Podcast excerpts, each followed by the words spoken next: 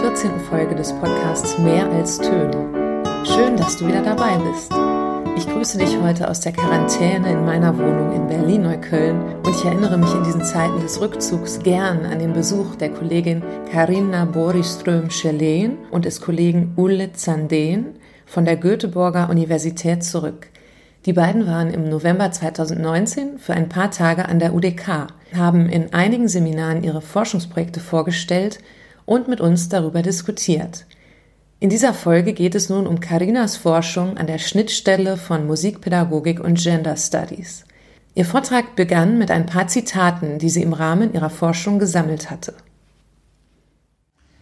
And in 2011, these were very common quotes. Art is art. It has nothing to do with gender. There is no gender in, the group, in our group. We are all guys. This was a quote from uh, students uh, in higher music education who were studying jazz. Most researchers in liberal arts, in educational science, and social science, and in the performing arts agree upon the following uh, gender perform performance is social norms that are embodied, and with that, it means that it's social norms that you carry around with your own body. You have, you, you have them all, all the time. You, your body is there with you all the time. And gender performance is depending on context. This is so important. Gender and artistic performance, why is it a problem? It's because gender is socially embodied. It's engraved into your body, it's written in your body. You always carry it. So, performance is an interplay between a body conforming to social gender norms because the audience uh, sees both, always. So, another thing that is important a matter of space and power. Music performance, one can say, and music education is a matter of space and power because we are dealing with sounds, and sounds is a matter of space. How much space with your sound are you able to take? Im Deutschen bedeutet der Satz We carry social norms around with our own bodies so viel wie Wir tragen unser soziales Geschlecht mit uns herum. Es ist in unseren Körper eingeschrieben und es beeinflusst unser Handeln, auch in Gemeinschaft mit anderen Menschen. Zum Beispiel unser Handeln auf der Bühne, wenn wir uns vor anderen Menschen präsentieren.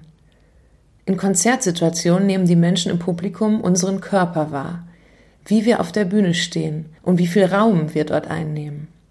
Sie nehmen auch den Klang wahr, den wir produzieren, wie viel Raum wir mit unserem Klang für uns beanspruchen, beim Singen, aber auch beim Spielen von Instrumenten, die außerhalb unseres Körpers erklingen.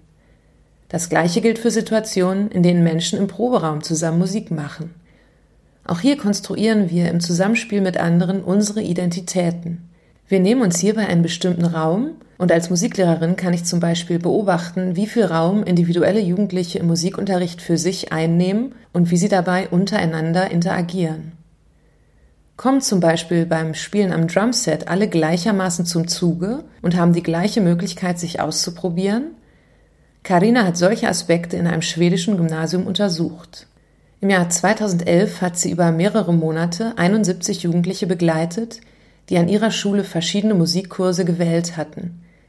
Während dieser Zeit hat Karina zum Beispiel beobachtet, über welche Eigenschaften The Popular Boy und The Popular Girl verfügen. Sie hat diese Eigenschaften gesammelt und Stereotype des beliebten Jungen und des beliebten Mädchens konstruiert und hierbei auch eine Verbindung zu den Musikstilen hergestellt, die die Jugendlichen im Rahmen ihrer Kurswahl ausgewählt hatten. Und am Ende ihrer Studie kam sie zum Ergebnis, dass bestimmte Musikstile Jungen und Mädchen mehr Möglichkeiten geben, freier mit ihrer geschlechtlichen Identität umzugehen als andere. Darüber spricht sie im nun folgenden Abschnitt. I'm going to give you some small glimpses. This was the question that I was interested in. How is gender and genre in interplay performed in settings where music is at stake for the students, where music is the most important things? It was in upper secondary school. They were preparing for higher music education. I followed 71 students aged 16 to 19 for one year. And they were playing in eight groups, diversity of genres, and they played in pop rock groups, in jazz, in early music groups, and in vocal ensembles. I'm going to show you some of the things that were problematic. One of the most problematic things were playing and composing pop rock, because it showed out to be an arena for gender learning. And this is kind of problematic because pop rock is a huge help me out Ola, um, vad säger man? Um, det, det dominerar. It's the dominating uh, genre in Swedish music education. If you want to stereotype the popular boy and the popular girl in those schools, you could say like this. The popular boy was a cool dude. He was an instrumentalist. He was pop. It was pop rock or jazz. He was talking about himself as authentic, as cool, as somewhat somewhat crazy, and as an effortless achiever. And that is someone who wakes up in the morning and, and just got it. I don't have to practice because I'm so talented. they were oriented towards music. They didn't ask the teachers about their grades. They didn't see music as a school subject. They were musicians. And then we have the popular girl. If you wanted to be a popular girl in the setting, you had to be a singer in a vocal group or in a pop rock group. And you were caretaking, responsible, capable, and you were oriented to the task given by a teacher.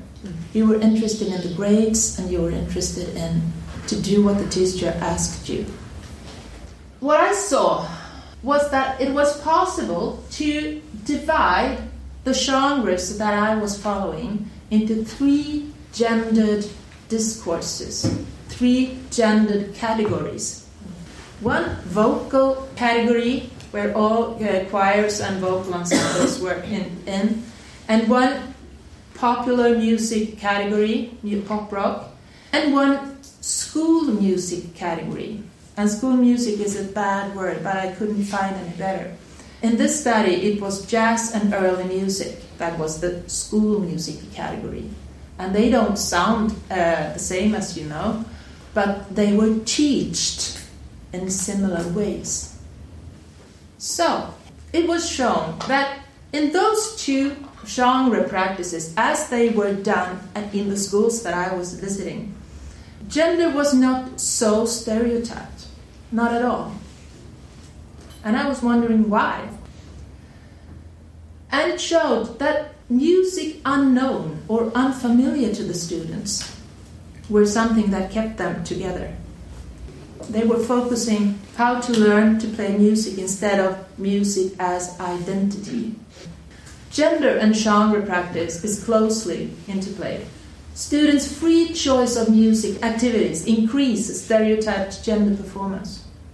They choose for a, in a majority of them choose vocal ensembles and pop rock.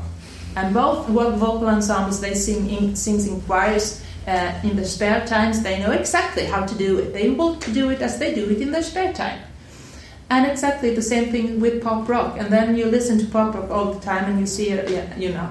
You know exactly how to do it. Cultural capital and knowledge in reading music reduces the effect of gender for girls. This was interesting. The more knowledge a girl had in music, the less gendered her position was in the group. Focusing on the unknown, the elaborated in music, contribute to a gender neutral teaching and learning. Aus deutscher Sicht können wir Carina durchaus zustimmen, dass manche Genres männerdominiert sind. So zeigt zum Beispiel die Jazzstudie 2016 der Universität Hildesheim, dass es in der deutschen Jazzszene etwa 80 Prozent Männer und 20 Prozent Frauen gibt. Von diesen 20 Prozent spielen nur wenige Frauen ein Instrument. Die meisten sind Sängerinnen. Und wenn wir uns die Lineups in Berliner Clubs anschauen, fällt auf, fast alle DJs sind männlich. Als Musiklehrerin habe ich nun allerdings die Möglichkeit, junge Menschen in der Findung ihrer sozialen und kulturellen Identität zu begleiten und ihnen neue Impulse zu geben. Vor kurzem haben zwei Studentinnen der UDK genau das getan. Sie haben im Februar einen DJ-Workshop für Mädchen und junge Frauen durchgeführt und hierfür eine Berliner DJ engagiert. In einem geschützten Raum konnten sich die Teilnehmerinnen ausprobieren und austauschen. Sie standen an den Turntables und übten verschiedene Techniken des Scratching ein und die Workshop-Leiterin erzählte von ihren Erfahrungen als eine der wenigen Frauen in der Szene.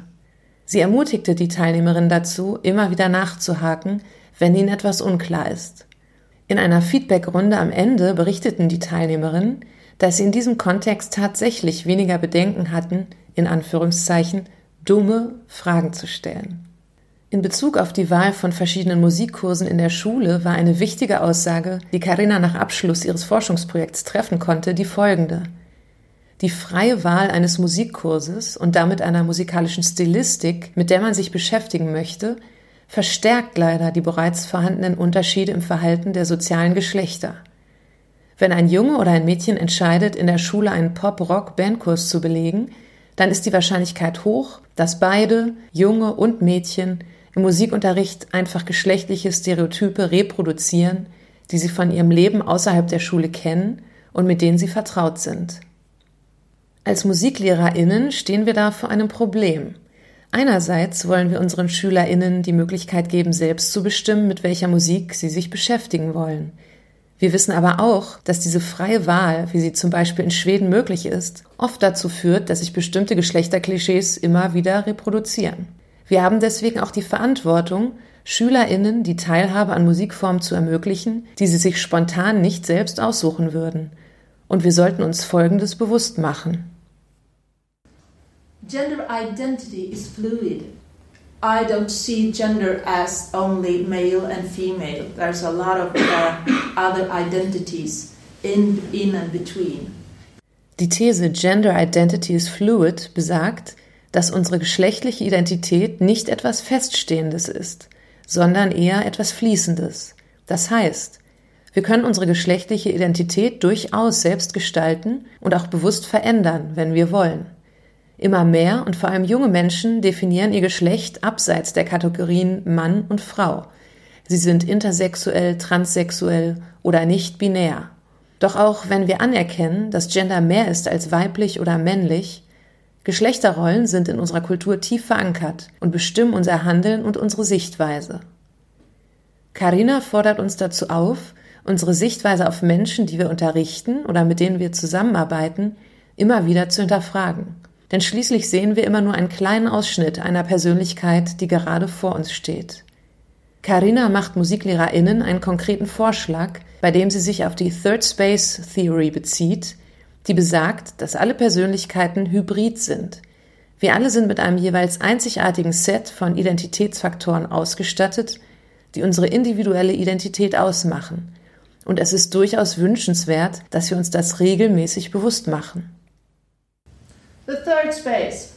As a teacher, I think you should ask and be aware of the power of language. What do we take for granted and why when it comes to music? What makes me believe that? That is a question that you as a teacher should ask yourself 10 times a day if you are standing in front of a student and you have notions about the students that you you just think yeah I, she's like that or he's like that how do you know that art as identity or art as learning and teaching. For, a young, for young people, that is two different things. And it's important for you as a teacher to be aware of that if you want to do something about gender oppressive teaching. So, seek for the unspoken, the unpresented, the absent, the other, the third space. Das war die 14. Folge des Podcasts Mehr als Töne. Ich bedanke mich bei Karina Boriström Schelein und Donja Soleimani für ihre tolle Arbeit, die wir in dieser Podcast-Folge geteilt haben. Wir freuen uns über Feedback und Kommentare auf dem Blog mehralstöne.de. In etwa zwei Wochen wird ein Forschungsprojekt von Karinas Kollegen Ulle Zandeen im Podcast vorgestellt. Er hat uns im November erklärt, inwiefern MusiklehrerInnen durch eine bewusste Dialogführung im Musikunterricht musikalisches Lernen unterstützen oder behindern können. Normalerweise sage ich am Ende, bis dahin wünsche ich dir viel Freude beim Musik machen und unterrichten. Heute sage ich, viel Freude bei allen musikalischen Tätigkeiten, die in diesen verrückten Zeiten möglich sind. Und das sind ja nicht wenige.